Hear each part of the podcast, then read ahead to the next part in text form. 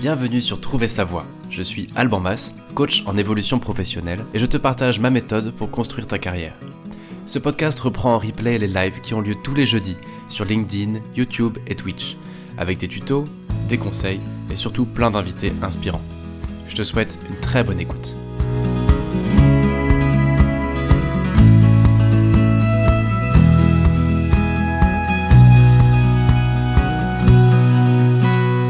C'est parti. Bienvenue Delphine, bienvenue au micro de Trouver sa voie. Bien, bah merci Alban. Ça va pas trop stresser? Non, ça va. Je suis très contente, je suis vraiment ravie et je te remercie de cette opportunité. Eh bien écoute, moi aussi, je suis vraiment très heureux de t'accueillir. Je vais prendre un peu le lead pour introduire cet épisode le plus rapidement possible. On va parler aujourd'hui de temps et encore de temps. Delphine est experte dans le sujet, ça fait un sacré moment qu'elle travaille ce sujet-là. Comment est-ce qu'on peut libérer du temps dans notre vie pour des projets qui nous tiennent à cœur? Elle a bossé le sujet en profondeur. On s'est rejoint sur pas mal d'aspects de la question.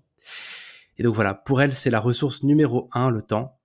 Et aussi pour elle, ce n'est pas qu'une question d'outils et de méthodes, ça va au-delà de ça. Et on en a déjà parlé au micro, mais sous la forme d'outils et de méthodes. Et Delphine est là aussi pour nous rappeler que ça va plus en profondeur et pour nous donner ses conseils. Encore une fois, bienvenue et je te laisse te présenter. Merci Alban. Donc moi c'est Delphine, je suis coach et consultante en gestion du temps.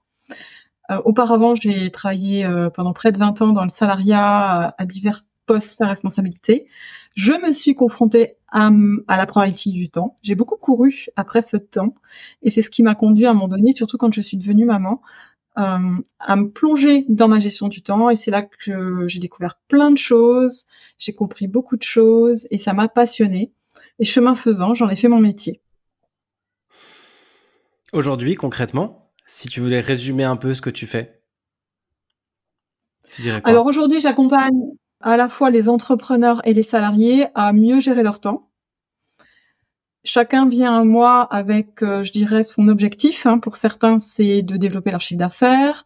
Pour d'autres, c'est de conduire d'autres projets dans leur vie. Pour d'autres, c'est de mieux équilibrer les choses. Donc, tout dépend de leur objectif. Mais à chaque fois, c'est vraiment de mieux gérer leur temps, de mieux l'optimiser. Alors, on a eu un débat au début, un peu en off tous les deux, c'était est-ce qu'on s'adresse à des gens qui veulent se reconvertir aujourd'hui et qui doivent libérer du temps? Est-ce qu'on s'adresse à des personnes qui sont en développement de carrière et qui doivent libérer du temps?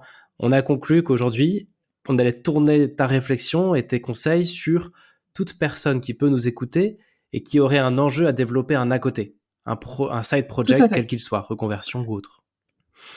Alors, ce que j'ai compris pour l'instant, c'est que c'est pas qu'une question d'outils. Pour toi, ça va au-delà de ça. La big picture, ce serait quoi là-dessus? On a tendance à réduire la gestion du temps à seulement une problématique d'outils et de méthodes. C'est l'écueil que l'on fait, je trouve, assez facilement. Ta proposition me permet de remettre un petit peu les pendules à l'heure, c'est le cas de le dire, puisque en fait, dans la gestion du temps, il y a plusieurs aspects. Alors oui, il y a les méthodes et les outils, et c'est quelque chose d'important, et c'est aussi quelque chose qui va bien sûr nous aider. Mais il n'y a pas que ça. Parce que le deuxième levier au sein de la gestion du temps, c'est une dimension que j'appellerais une dimension personnelle, à l'intérieur de laquelle j'y mets des choses comme le fait d'être perfectionniste, par exemple. Parce qu'on sait que quand on est perfectionniste, on a tendance à aller dans les micro-détails, à passer beaucoup plus de temps que nécessaire. Alors, en soi, le perfectionnisme, je dis tout de suite, c'est pas un problème. C'en est un quand on manque de temps, en fait. L'autre chose que je mets dans ce volet, dans cette dimension personnelle, c'est par exemple le fait de ne pas arriver à dire non. Parce que quand on n'arrive pas à dire non, ça veut dire qu'on dit beaucoup oui, et en disant beaucoup oui, on se retrouve avec une to-do list qui déborde, les choses s'empilent, et on comprend pas pourquoi, mais à la fin de la journée, on n'a pas réussi à faire tout ce qu'on avait prévu.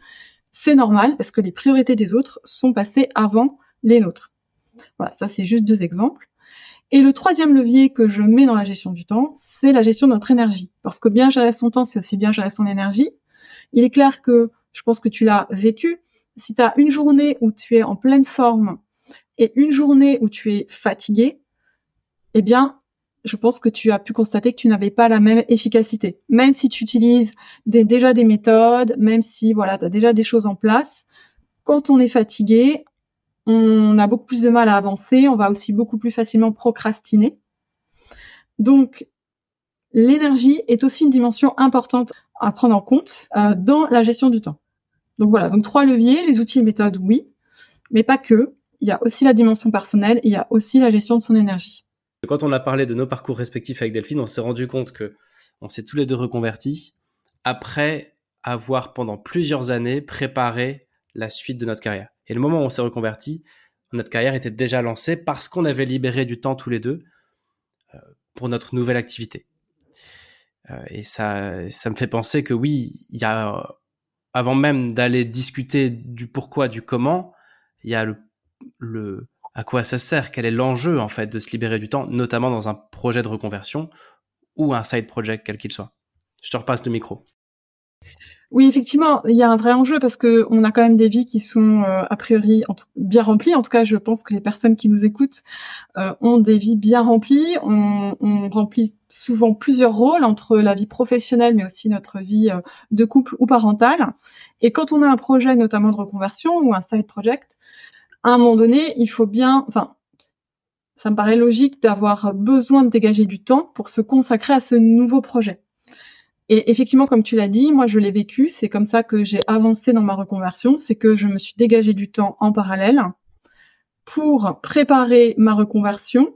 Et surtout, ce qui était vraiment très bénéfique pour moi, c'est que le jour où j'ai basculé, où je suis passée de l'autre côté de la barrière, un maximum de choses étaient déjà prêtes. Et donc, j'ai pu tout de suite me lancer. Et c'est vrai que ça peut avoir des bénéfices. Je pense notamment aux personnes qui vont se reconvertir et qui, au départ, vont le faire suite à une rupture conventionnelle et peut-être toucher du chômage. Eh bien, c'est vrai que si on parle juste d'aspect financier, c'est quand même plus pertinent et moins stressant de se lancer en se disant « je commence tout de suite mon activité en ayant cette sécurité financière » plutôt que de se préparer pendant 2 ans.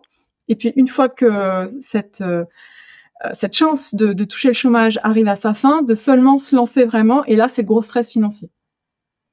Oui, là, ce que tu dis, ça me paraît super important, même sur l'approche méthodologique de l'orientation et du développement de carrière.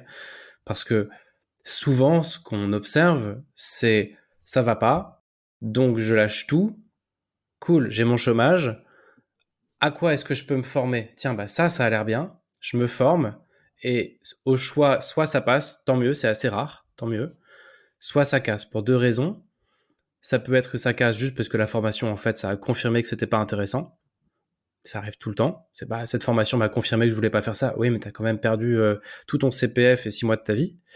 Même si on dit que ça pourrait être utilisable, moi, j'en suis pas si sûr. Et deuxième scénario un peu catastrophe du truc, c'est oui, ça a confirmé mon intérêt. Alors par contre, j'ai plus qu'1 an de droit au chômage ou 6 mois et je sais pas du tout de quoi je vais vivre demain. Parce que ce boulot-là, il faut plusieurs années avant de développer une clientèle ou machin. Et donc, pour toutes ces raisons-là, il me semble que ton exemple va dans ce sens-là. Et moi, c'est ce que je prône au micro de Trouver sa voie, c'est prenons notre mal en patience, construisons lentement mais sûrement comme des artisans notre carrière plutôt que comme des enfants gâtés qui disent « Allez, je veux ça tout de suite, je claque tout, je prends mon chèque. » Et nouvelle vie, quoi. Non, ça prend 2-3 ans de créer quelque chose. Et une reconversion, ça prend 4-5 ans, en vrai. Donc, du coup, le temps, ce que tu dis, ça confirme une intuition. Et ce que j'observe aussi en accompagnement, c'est que faut pas déconner, en fait, tout simplement. Et donc, il y a un enjeu à trouver le temps de lentement mais sûrement préparer la suite. Et ton exemple est très parlant.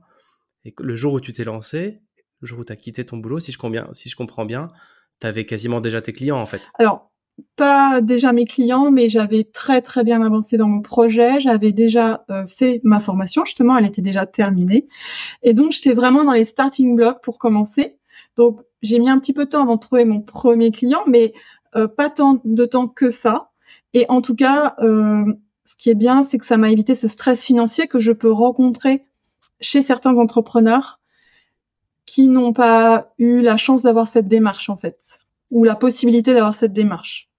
Merci, je pense que c'est important de parler de ce point-là. Mais revenons du coup au cœur de ton expertise, qui sont ces 3 ces trois piliers de la gestion du temps, par lequel tu veux qu'on commence? Qu'est-ce qui te paraît? Alors, on peut commencer par le premier, hein, les outils et les méthodes. Dans l'optique d'avoir un projet à côté ou de se reconvertir, le premier point, si je peux aller un petit peu plus loin sur ce sujet, c'est déjà de définir à un moment donné la durée qu'on peut raisonnablement consacrer à ce nouveau projet dans la semaine ou par jour. Donc, ça peut être de se dire raisonnablement, je devrais pouvoir quand même arriver à dégager 30 minutes par jour. Ou alors, ça peut être de se dire c'est plutôt sous forme de 2 heures dans le week-end. Mais c'est à un moment donné de déterminer ce temps que l'on peut arriver à dégager. Alors, peut-être que ce ne sera pas toujours régulier en fonction des événements de la vie et de ce qu'on a à faire par ailleurs. Mais déjà, si on peut le définir, c'est bien. Et ensuite, mon petit tips, c'est de l'inscrire dans son agenda. Comme on dit, un objectif planifié est à moitié atteint. Dans le sens où, quand on ancre les choses dans son agenda, on crée de l'engagement et on se donne une chance de mieux réussir et de mieux avancer dans son projet, plutôt que de se dire « bon, quand j'aurai le temps, je me consacrerai à mon idée ». Non, l'idée, c'est déjà de bien le matérialiser dans son agenda.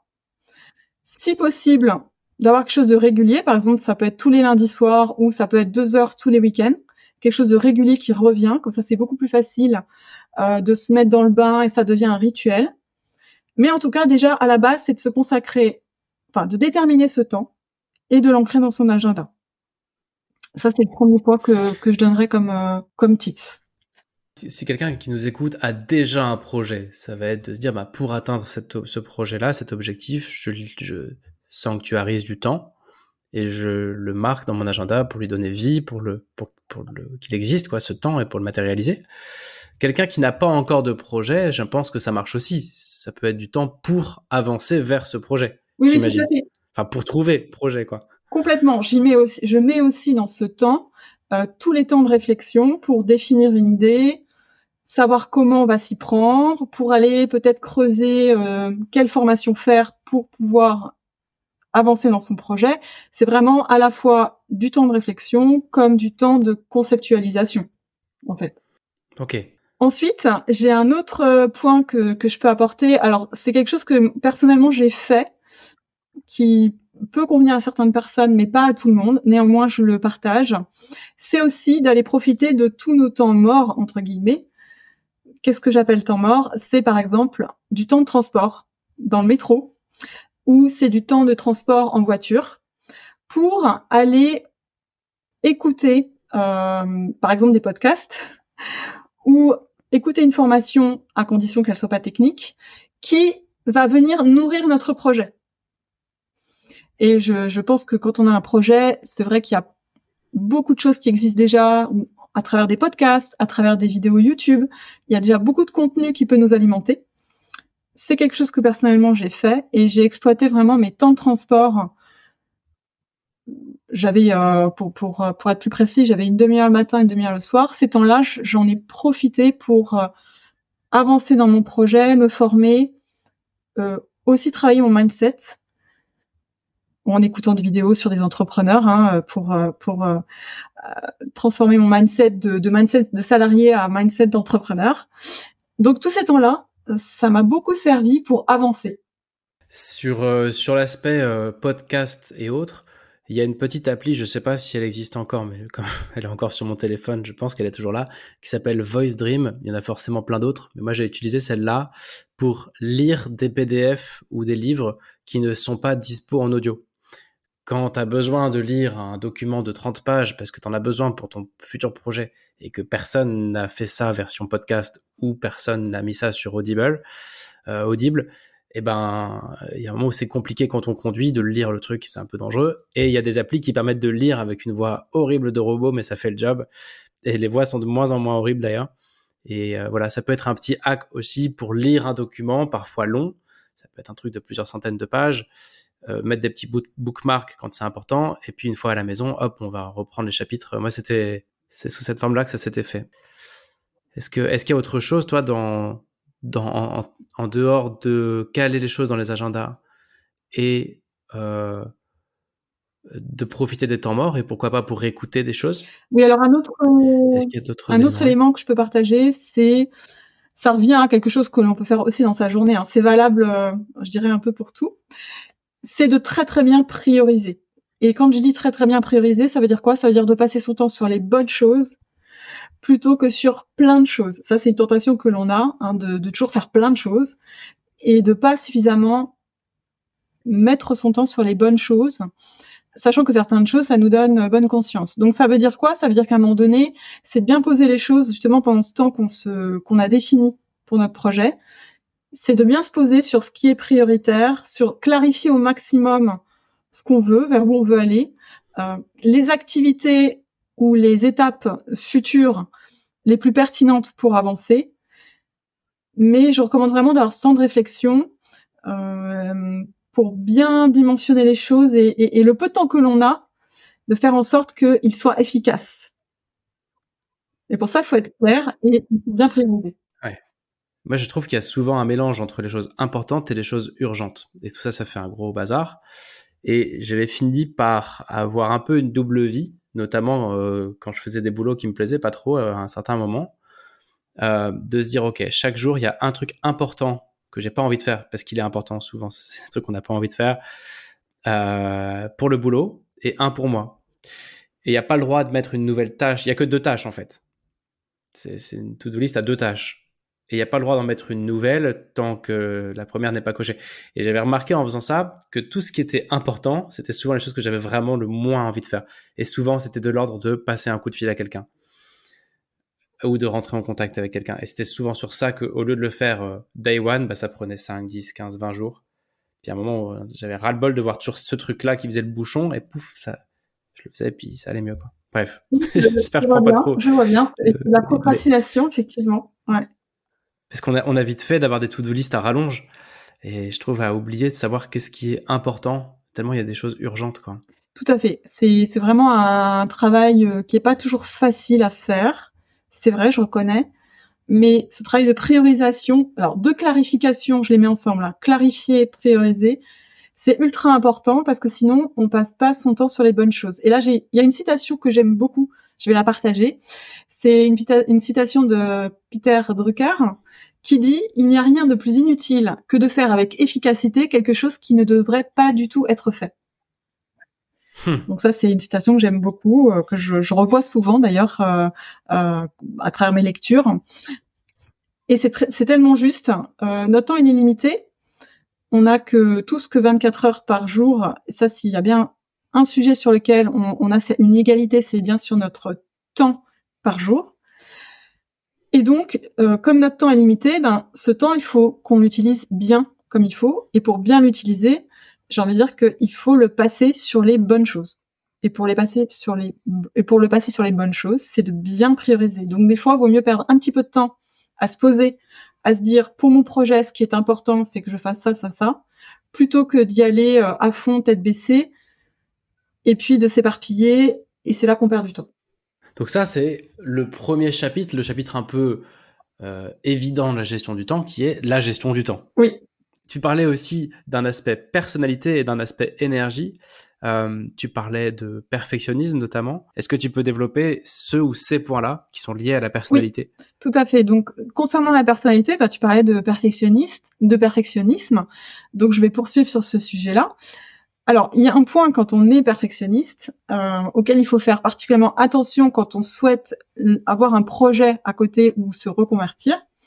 C'est que notre projet, ça va devenir un peu notre bébé. Et donc, en devenant notre bébé, on va avoir envie d'encore être plus perfectionniste que d'habitude. Parce que c'est notre bébé, parce que c'est vraiment nous qui créons quelque chose. Quand on se reconvertit, en général, c'est nous-mêmes, qui nous mettons en avant. On met toutes ces tripes dans ce projet. Et là, le risque qu'il y a quand on est perfectionniste, c'est d'être encore plus perfectionniste, c'est-à-dire de vouloir vraiment faire tout parfaitement, de vraiment vouloir contrôler les moindres détails et d'y passer énormément de temps. Le problème quand on développe un projet, c'est que de toute façon, on va le faire, j'ai la conviction qu'on va le faire évoluer. on peut pas faire parfait du premier coup, on peut pas tout avoir compris du premier coup. Par exemple, quand on souhaite accompagner des personnes, on peut pas connaître tous les enjeux des personnes qu'on va accompagner. On va forcément découvrir des choses en route. Donc, à un moment donné, vouloir aboutir à quelque chose de parfait avant de se lancer, je trouve que c'est du temps de perdu. Enfin, il peut y avoir du temps de perdu. Et à la place de ça, je trouve que ce qui est beaucoup plus efficace, c'est de lancer ce qu'on appelle d'ailleurs en gestion de projet, c'est un produit minimum viable. Alors ça, je sais que quand on est perfectionniste, c'est difficile à faire. Mais l'idée, c'est de délivrer un premier projet minimum, de voir comment il va vivre et ensuite d'aller le peaufiner.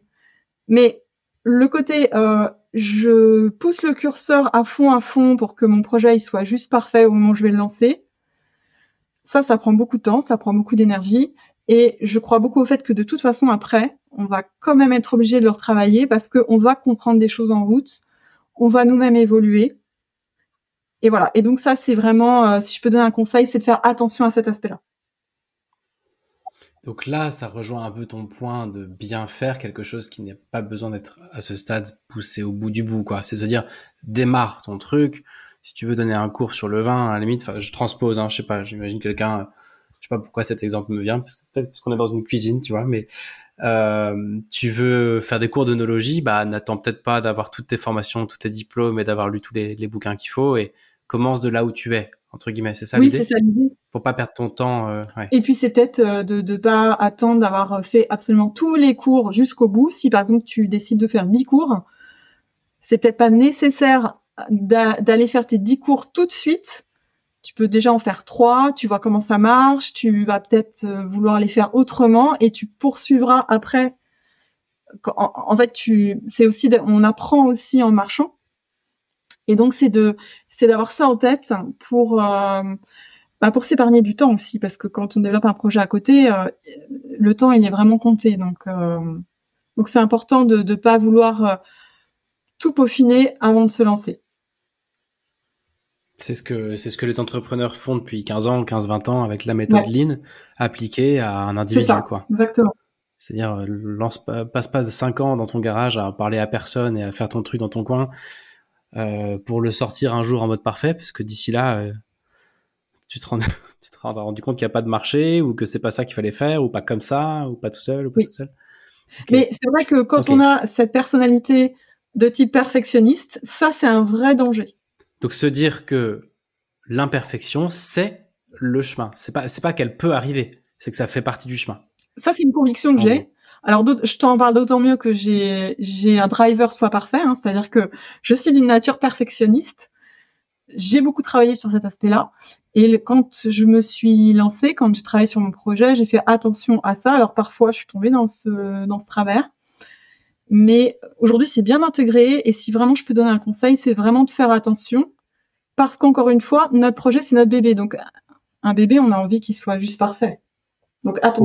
Déjà, on a envie qu'il naisse, en fait, quand je reprends ton exemple de bébé. Oui. C'est que c'est un coup à ce qu'il naisse jamais. Surtout. Ah oui, aussi.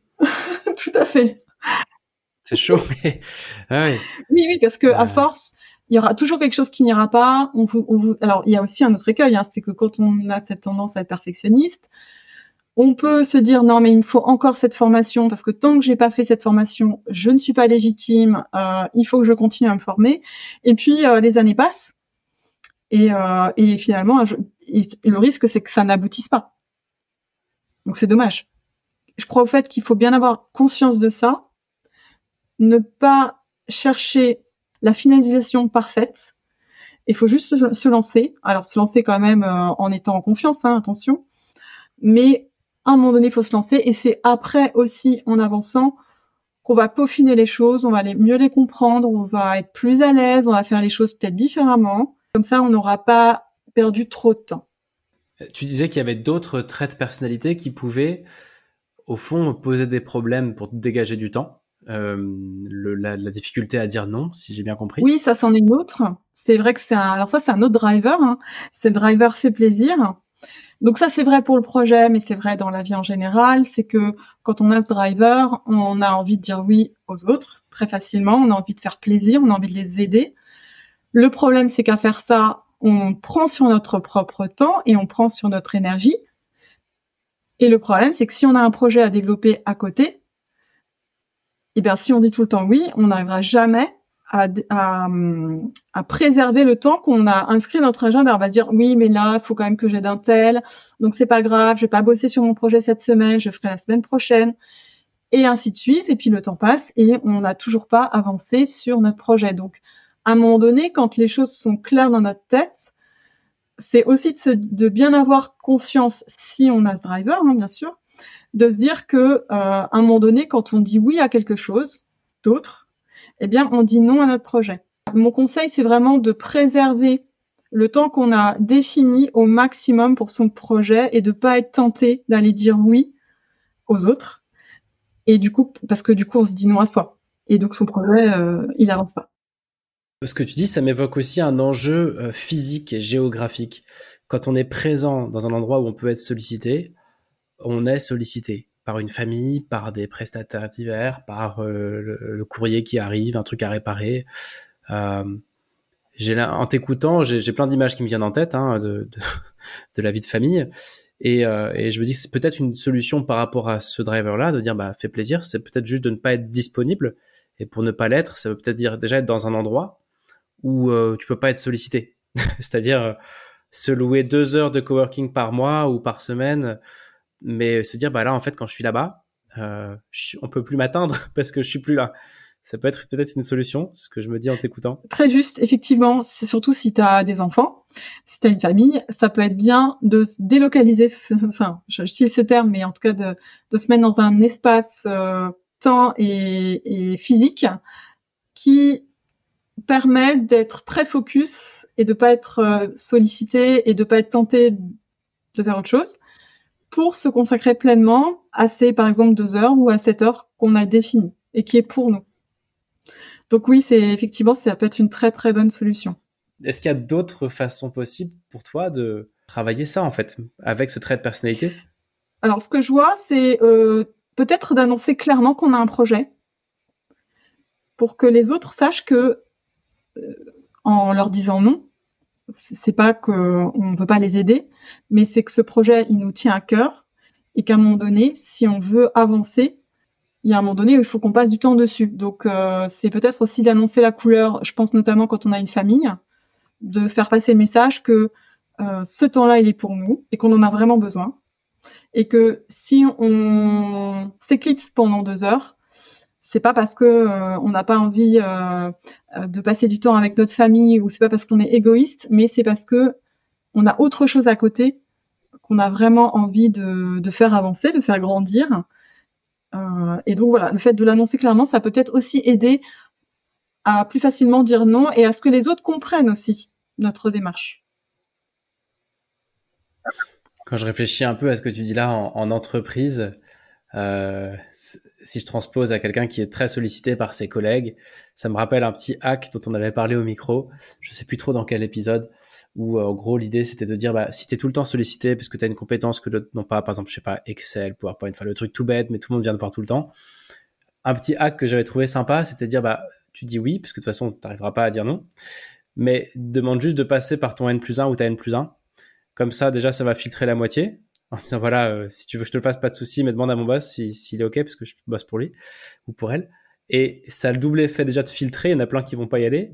Et ensuite, ça fait que ton ou ta N+1, il va se dire, mais donc, trop la classe, telle personne, tout le monde veut bosser, tout le monde veut le faire bosser ou la bosser, donc, ou la faire bosser. Donc, ça peut aussi créer un peu de hype interne qui peut être favorable à ton évolution. En plus, bon, je pose ça là, j'ai jamais testé. Ah, c'est une bonne idée, je l'ai pas testé non plus, mais c'est une bonne idée, effectivement. Est-ce que tu penses à d'autres traits de personnalité qui peuvent nous jouer des tours dans la gestion du temps ou qui peuvent être intéressants, en tout cas, à comprendre, pour comprendre d'où vient le problème de temps? Ouais, alors il y a un autre driver qui est le driver fait vite, qui, en fait, c'est un trait de personnalité où les personnes veulent aller très, très, très vite. Elles sont très réactives, elles sont impatientes. Et quand on a un projet, le risque de ça, c'est de vouloir être trop dans la précipitation et l'action, au détriment de la partie réflexion. Donc, ce que je conseille à ces personnes hein, qui veulent avancer très, très vite, et c'est très bien, hein, c'est un super, pour ça, c'est un super driver, parce qu'elles sont beaucoup dans l'action. Par contre, le problème, c'est que ces personnes, parfois, vont aller trop vite sur la partie réflexion. Le problème d'aller trop vite sur la partie réflexion, c'est que ça peut les faire partir dans la mauvaise direction. Ce sont aussi des personnes qui ont tendance à s'éparpiller très facilement. Donc, ce que je conseille à ces personnes, c'est de quand même se réserver dans le temps qu'elles ont décidé de consacrer à leur projet, cette partie réflexion avant de se lancer à fond dans de l'action. Je propose juste de faire un tout petit point sur ce que c'est que les drivers, parce qu'on en parle depuis un petit moment. Que serait ta définition d'un driver? Pour moi, ça a trait un peu avec l'enfance qu'on a eue, comment on s'est construit. Pour toi, c'est quoi un driver fait vite, un driver soit parfait ou soit gentil ou fait plaisir? Juste, est-ce que tu peux nous dire un mot rapide, mais juste pour éclairer un peu ce que c'est que ces fameux drivers-là? Oui, alors, très simplement, j'ai envie de dire que ce sont des stratégies comportementales que l'on a développées dans l'enfance pour s'adapter à notre environnement. À savoir que, par exemple, si on a grandi dans un environnement qui a très fortement valorisé la réussite scolaire, il se peut, c'est pas une obligation, mais il se peut qu'on développe un driver soit parfait. Pourquoi? Parce que du coup, on a perçu que notre environnement attendait de nous d'être un bon élève. Et donc, pour se faire accepter, pour se faire aimer, on a développé un driver soit parfait et donc une tendance à être perfectionniste. Alors, je dis bien, hein, c'est pas une obligation. C'est-à-dire que, en fait, face à un environnement, on va pas tous répondre de la même façon. On a chacun une réponse qui peut être différente en fonction de qui on est. Mais voilà, c'est une stratégie comportementale. Tu nous parlais aussi d'un troisième levier quand on se pose la question de libérer du temps. Ce levier, c'était l'énergie. Oui. Ça, c'est un autre aspect qu'on oublie parfois. C'est que bien gérer son temps, c'est aussi bien gérer son énergie. Et comme je te disais tout à l'heure, tu prends 2 journées, une où tu es au top de ton énergie et l'autre où tu es fatigué, tu ne vas pas avancer de la même manière aussi efficacement, normalement. Donc, bien gérer son énergie, ça passe par plein de choses, mais la plus peut-être évidente, c'est d'imaginer que ton énergie, c'est comme un réservoir d'essence. Et en général, normalement, quand tu démarres ta journée, ton réservoir, il est plein. Avec tout ce que tu fais dans la journée, ton réservoir, c'est normal, il va se vider un petit peu, il va diminuer. Et le problème, c'est de ne pas arriver à le re-remplir un petit peu en cours de journée. Et quand tu ne fais pas ça, ce qui se passe, c'est quand tu arrives le soir, tu arrives sur ta réserve, comme une voiture, et là, tu n'en peux plus, tu es juste dans le rouge. En général, le problème, c'est que c'est le moment ou bah, si tes parents, c'est là que tu as besoin d'énergie pour être avec tes enfants. Donc, l'idée, c'est que quand tu gères pas bien cette énergie, bah, tu vas vite vider ton réservoir d'énergie et tu vas être dans le rouge le soir. A contrario, ma recommandation, c'est d'arriver à remplir ce réservoir en cours de journée. Et là, une des façons de le remplir, c'est de se prévoir des pauses. C'est-à-dire que souvent, on associe pause à perte de temps. Quand on est débordé, on se dit non, mais j'ai juste pas le temps de faire une pause. Je vais quand même pas prendre une pause. En fait, si ta pause, elle est bien faite, si ta pause, elle est ressourçante, ça va venir remplir ton réservoir d'énergie. Et ça va faire que quand tu arrives en fin de journée, t'es pas dans le rouge. T'es peut-être dans le orange, mais t'es pas dans le rouge. Et au moins, il te reste encore un peu d'énergie pour passer une soirée où tu vas être à peu près zen, on va dire, et où tu vas pouvoir encore faire des choses. Donc, vraiment associer le fait que faire des pauses, si elles sont bien faites, si elles te ressourcent, ce n'est pas de la perte de temps. Au contraire, ça va participer de ton efficacité. Et je sais que dans le monde du travail, le problème, c'est que cette notion de pause, elle peut être mal vue. On peut culpabiliser de prendre une pause en se disant « Oh là là, je vais être mal vue si je fais une pause ». Ou autre cas, quand on est en télétravail, je sais que certaines personnes s'interdisent de faire des pauses parce qu'elles se sentent obligées de montrer qu'elles sont en train de travailler derrière leur ordinateur et pas qu'elles sont en train de regarder une série Netflix. Voilà, donc ça c'est un petit piège du télétravail, c'est cette obligation qu'on se met de jamais couper et de toujours montrer qu'on est là, alors qu'en fait, faire des pauses, alors je dis pas qu'il faut en faire 36 000, hein, il faut bien doser, elles sont pas forcément besoin d'être longues. c'est à chacun de doser aussi, en fonction de soi, mais faire une pause qui nous ressource, c'est très bénéfique pour aller remplir ce réservoir d'énergie et pour être plus efficace. Et même quand on fait une pause, par exemple, de type « je vais prendre 5 minutes, je vais prendre l'air 5 minutes », quand on revient, on a l'esprit beaucoup plus clair, on s'est oxygéné, donc on a une meilleure capacité à réfléchir. Parfois, ça nous permet d'être plus créatifs ou de mieux résoudre des problèmes que si on n'avait pas fait de pause, en fait. Je sais pas si ça te parle. Ah oui, ça me parle. Et ce qui m'amuse, c'était ta toute première phrase dans ce chapitre-là. Mais déjà, merci, je prends note de tous ces points-là. Reste à savoir qu'est-ce qui ressource chacun. Je pense que c'est propre à chacun ou chacune. Moi, c'est toute première phrase qui me faisait sourire parce que tu disais, voilà, on démarre la journée, on a normalement la jauge est pleine et après, ça peut se vider. Personnellement, très souvent, quand je démarre la journée, la jauge, elle est déjà à plat. Parce que j'ai une appétence énorme pour faire n'importe quoi entre 22h et 2h du mat. Et je pense qu'on est nombreux dans ce cas-là à aller faire n'importe quoi sur Netflix, sur des jeux vidéo, sur des réseaux sociaux, sur plein de trucs. Et ça faisait sourire parce que ça me rappelait l'époque où pour développer la méthode que j'utilise aujourd'hui, c'était il y a 7-8 ans déjà, hein, j'avais besoin de libérer 1 heure par jour. J'avais fait une sorte de contrat un peu foireux avec moi-même, de dire « t'as le droit de faire n'importe quoi si t'as fait ton heure ». Et du coup, j'avais téléchargé un petit outil, je sais pas s'il existe encore, qui s'appelle Harvest. C'est une petite application que les indépendants utilisent pour mesurer leur temps de travail sur tel ou tel client. Et du coup, j'avais un petit timer et je cliquais dessus, il fallait que je fasse mon heure, tu vois. Et si j'avais fait mon heure, j'avais le droit de faire n'importe quoi. Et donc, j'étais vraiment, ça ressemblait à rien parce que j'étais tout le temps crevé, mais en gros ça avançait quand même, quoi. Et je pense aussi qu'il y a, dans l'énergie, il y a aussi quand même, je pense, on peut ouvrir les yeux sur notre hygiène de vie. En tout cas, je parle pour moi, hein, mais quand tu fumes, que tu bois des bières, que tu te couches à 2h du mat et qu'en plus t'as 4 enfants, c'est normal d'être éclaté le matin. Et donc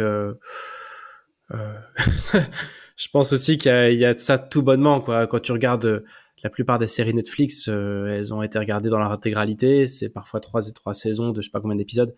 Il y a un moment aussi où ça demande un peu de discernement, de se dire sur quoi je mets le curseur, en fait. Et quelle part je laisse à mon côté désastreux de tout ce que j'assume pas, mais que je suis content de faire. Moi, ça me pose un peu cette question-là, hein, en tout cas à titre perso. Et voilà, je me dis, si ça arrive, si quelqu'un qui nous écoute a cette même appétence pour faire n'importe quoi, une technique en tout cas qui a fonctionné pour moi, c'est-à-dire, ok, c'est autorisé, mais il faut que tu aies fait ton heure. Ou ta demi-heure, ou ta 10 minutes, quoi. Oui, alors c'est une technique. Moi, pour rebondir sur ce que tu dis, c'est vrai que tout simplement, l'autre point pour avoir un réservoir d'énergie qui soit quand même toujours plus ou moins plein, évidemment, c'est de respecter son temps de sommeil. On a tous des temps de sommeil qui sont différents les uns des autres, hein. On n'a pas tous les mêmes besoins. Et en tout cas, quand on a un besoin de dormir, autant que possible, je recommande de respecter ce temps-là, parce que comme ça veut dire que quand on se lève le matin, on a réussi à re-remplir cette jauge d'énergie. Et à contrario, si tu le fais pas, si tu commences ta journée avec un déficit d'énergie, vu que de toute façon, ton énergie, elle va aussi baisser en cours de journée, t'arrives le soir, t'es juste plus bon à rien, en fait. Donc après, ça devient difficile pour continuer à avancer, notamment si t'as un projet sur lequel tu vas avancer à côté. Et puis du coup, ça se reporte sur le week-end où tu te dis, je vais rattraper le week-end. Mais au bout d'un moment, ce qui peut aussi arriver, c'est que de toute façon, ta jauge, elle est tellement basse, il te faudrait tellement de temps de récupération que t'arrives jamais vraiment à retrouver cette énergie qui te serait pourtant bénéfique pour mener de front à la fois ton travail et à la fois ton projet. Ouais, c'est un point, je pense, qu'on néglige souvent. En tout cas, moi, tu vois, je l'ai jamais vu sous cet angle-là, mais c'est évident, hein. Pas d'énergie, pas de projet, en fait. Oui, c'est ça. Et tu vois, ça me rappelle des boulots en usine vers 17-18 ans pour l'été, quand tu sors. Mais en fait, en tout cas, moi, tel que je le vivais, c'était chaos total, quoi. Absolu. Et c'est impossible de faire quoi que ce soit jusqu'au lendemain matin. À part des choses très simples de plaisir et de distraction, parce que trop chaos, quoi. Bon, en tout cas, merci, c'est intéressant, ça évoque plein de sujets, notamment le temps de sommeil dont on pourrait débattre, mais J'ai toujours l'impression que c'est une grande injustice, cette histoire de temps de sommeil. Oui, c'est clair, on n'est pas tous pareils. Après, il faut se connaître là-dessus. La gestion du temps, c'est aussi une bonne connaissance de soi, de ses fonctionnements. Il faut se connaître. Et ensuite, je dirais qu'il est bon d'arriver à respecter au mieux comment on fonctionne, tout simplement. Et je rebondis sur un autre point, une autre tentation qui pourrait être grande, c'est de se lever beaucoup plus tôt le matin. Par exemple, en se disant, je vais me lever à 5h du matin. Comme ça, de 5h à 6h, je travaille sur mon projet. Alors, en fonction de ce qu'on appelle le chronotype. Le chronotype, ça permet de déterminer à quel moment tu as un pic d'énergie dans la journée et aussi ton besoin en sommeil. Si tu as un profil notamment ours, les ours, c'est ceux qui ont le besoin le plus de sommeil et qui vont avoir d'énergie en milieu de journée. Si tu es un ours et que tu te dis, à partir de maintenant, je vais me lever à 5h du matin et je vais faire mon projet de 5 à 6, tu vas pas tenir longtemps. Alors que si tu es, par exemple, un lion, les lions, c'est plutôt des personnes qui, justement, aiment se lever tôt, qui ont la patate dès le matin. Là, il n'y a pas de problème. Donc, en fonction de comment on fonctionne, de notre profil, de notre chronotype, j'invite vraiment les personnes à faire attention à ça et à respecter ça et à caler leur temps, le temps qu'ils consacrent à leur projet en fonction de ça aussi. Ok, je connaissais même pas le terme cette façon de cette catégorisation entre guillemets des pics énergétiques et des besoins de sommeil, le chronotype. Ok. Ça c'est une notion que les personnes qui nous écoutent peuvent facilement retrouver sur Internet et en général elles vont voir qu'il y a 4 grands types qui sont représentés par des animaux. Donc j'ai parlé de l'ours et du lion. Il y a aussi le loup qui et le couche-tard de la bande, donc lui, il va être en énergie haute le soir tard. Donc c'est un couche-tard. Par contre, il a du mal à se lever le tôt le matin. Et il reste le dauphin qui, lui, a un sommeil très, très léger. Et c'est pareil, il est plutôt en forme de mémoire le matin. Voilà. Mais après, voilà, c'est très facile de le retrouver sur Internet et de voir quel est notre profil. Et ensuite, j'invite vraiment les personnes qui nous écoutent à respecter autant que possible leur chronotype. Est-ce que tu veux conclure un mot, toi, sur ce sujet-là de la gestion du temps? On s'était dit qu'on essaierait de faire une petite conclusion sur notamment les bénéfices. En fait, j'ai essayé d'en parler un peu en intro, mais pourquoi est-ce que toi, tu as décidé d'y mettre toute ton énergie, en fait? Pourquoi ça te paraît si important? Qu'est-ce qui se cache derrière cette gestion du temps, notamment pour un projet de reconversion ou un side project? Ce qui se cache derrière cette gestion du temps, c'est que moi, en tout cas, ça m'a aidé à consacrer du temps sur quelque chose qui m'animait très très fortement. Et ce dont je me suis rendu compte en menant un projet de reconversion en parallèle de mon travail, c'est que ça m'a donné beaucoup d'énergie parce que j'ai passé certains temps, justement des temps que je me suis consacrée à ça, sur quelque chose qui m'animait fortement. Donc je me suis rendu compte que déjà ça m'apportait beaucoup d'énergie. Et l'autre bénéfice, c'est que ça me permettait de beaucoup mieux couper avec le travail, parce que c'est vrai qu'avant, je pensais un peu tout le temps, le soir, le week-end, c'est quelque chose qui revenait assez régulièrement, c'est ce qu'on appelle un peu les ruminations, ruminations mentales. Le fait d'avoir un projet comme ça en parallèle a fait que moi, ça m'a beaucoup aidé à couper. Et l'effet bénéfique de ça, c'est que quand je revenais lundi matin au bureau, j'avais l'esprit vraiment, j'aurais envie de dire, frais. J'avais les idées claires, j'avais vraiment coupé et déconnecté grâce à ce projet que j'avais en parallèle. Et du coup, le bénéfice, c'est que quand je démarrais mon lundi matin, j'étais en top forme et du coup, j'étais plus efficace. Ça m'évoque un point en plus de l'aspect positif et de l'énergie positive que ça peut nous donner. J'ai l'impression, c'est mon ressenti, c'est ce qu'on entend dire aussi, que n'importe quel projet met 2-3 ans avant de se créer, notamment un projet entrepreneurial ou soloprenarial. Donc tout ce qu'on va faire en amont, on peut se dire je mets du temps là-dedans sans trop savoir à quoi ça servira. Je crois que c'est jamais perdu, c'est tout ça de gagner sur la construction d'un réseau, d'une clientèle, de connaissances par la suite, quoi. Quelqu'un qui prépare 3 ans un projet en parallèle de son boulot, c'est pas 3 ans de perdu, quoi. C'est 3 ans de gagné sur la suite et je crois que c'est quelque chose qu'on dit pas beaucoup et c'est ce que tu me disais, je me permets d'en parler parce que c'est ce que tu me disais un peu en off quand on s'est rencontrés, que c'était aussi du temps investi, c'est pas du temps perdu du tout. Ça me fait penser à de l'épargne forcée en fait. Et merci, je reste avec cette image-là. Pour finir cet épisode, peut-être juste un petit call to action. Qu'est-ce qui te paraîtrait opportun de proposer à nos auditrices et auditeurs en disant, OK, tu raccroches, tu reposes tes écouteurs là, qu'est-ce que tu peux faire directement pour trouver du temps, pour libérer du temps sur un projet qui te tient à cœur?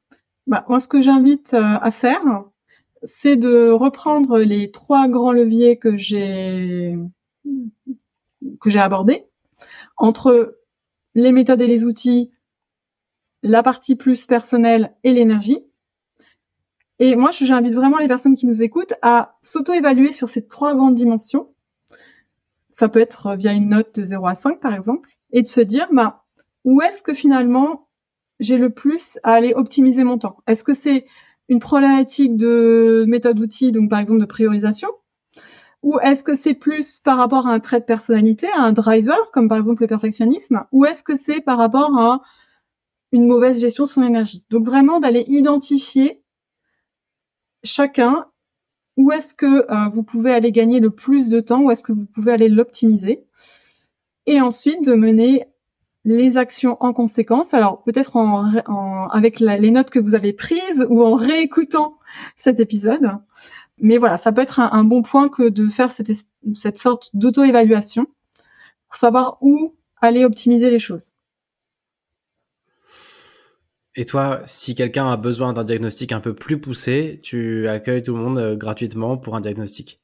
Oui, effectivement, si il se trouve que les personnes qui nous écoutent ont du mal à avoir une vision claire de là où ça pêche, où est-ce que elles perdent le plus de temps et d'énergie.